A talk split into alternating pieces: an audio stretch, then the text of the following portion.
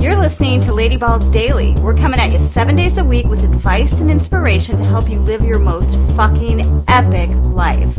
I'm your host, Connie Constantine.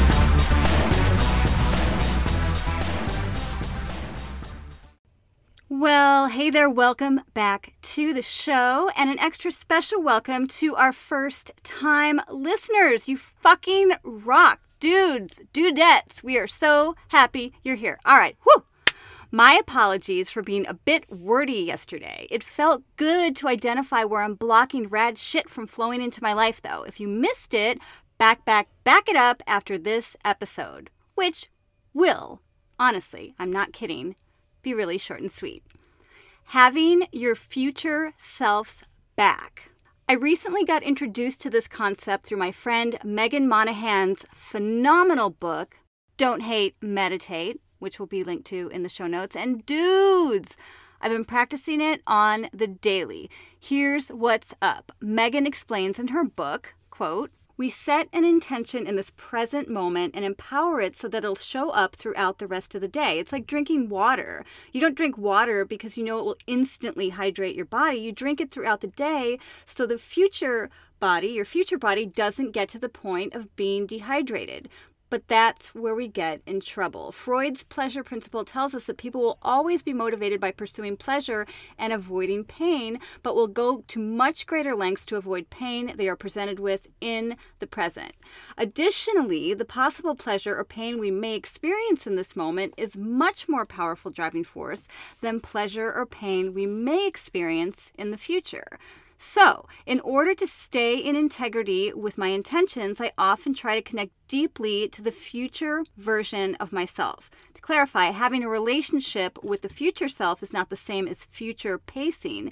We connect with our desired future self to align with the values and actions necessary in the present to keep us on the path to where we want to go.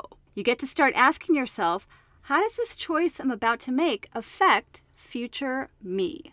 End quote.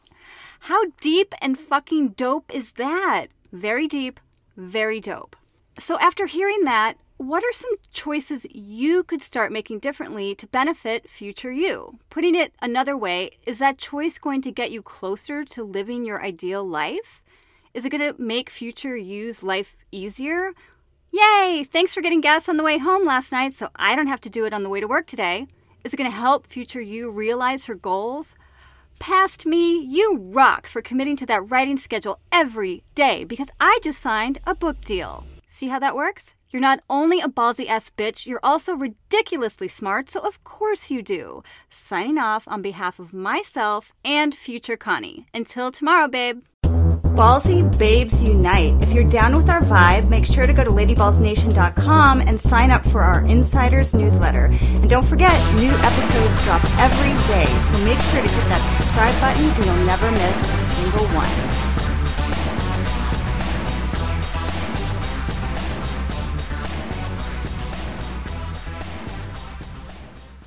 Hey, hey, this message is brought to you by your future self. Here is the dealio. I think most of the time following this advice is totally appropriate and is going to give you your most epic life, right? That's what the show is about. However, there are times when you just have to chuck it in the fuck it bucket and future self has to take one for the team. And maybe you just do need to eat that sundae that's the size of your head because you're celebrating. Or maybe you do need those shoes. Or fill in the blank, whatever it works. I'm not saying make this a habit and always throw future you under the bus. No, not at all. That's not a good practice. But seriously, sometimes she does have to take one for the team. I love you. I'll see you tomorrow.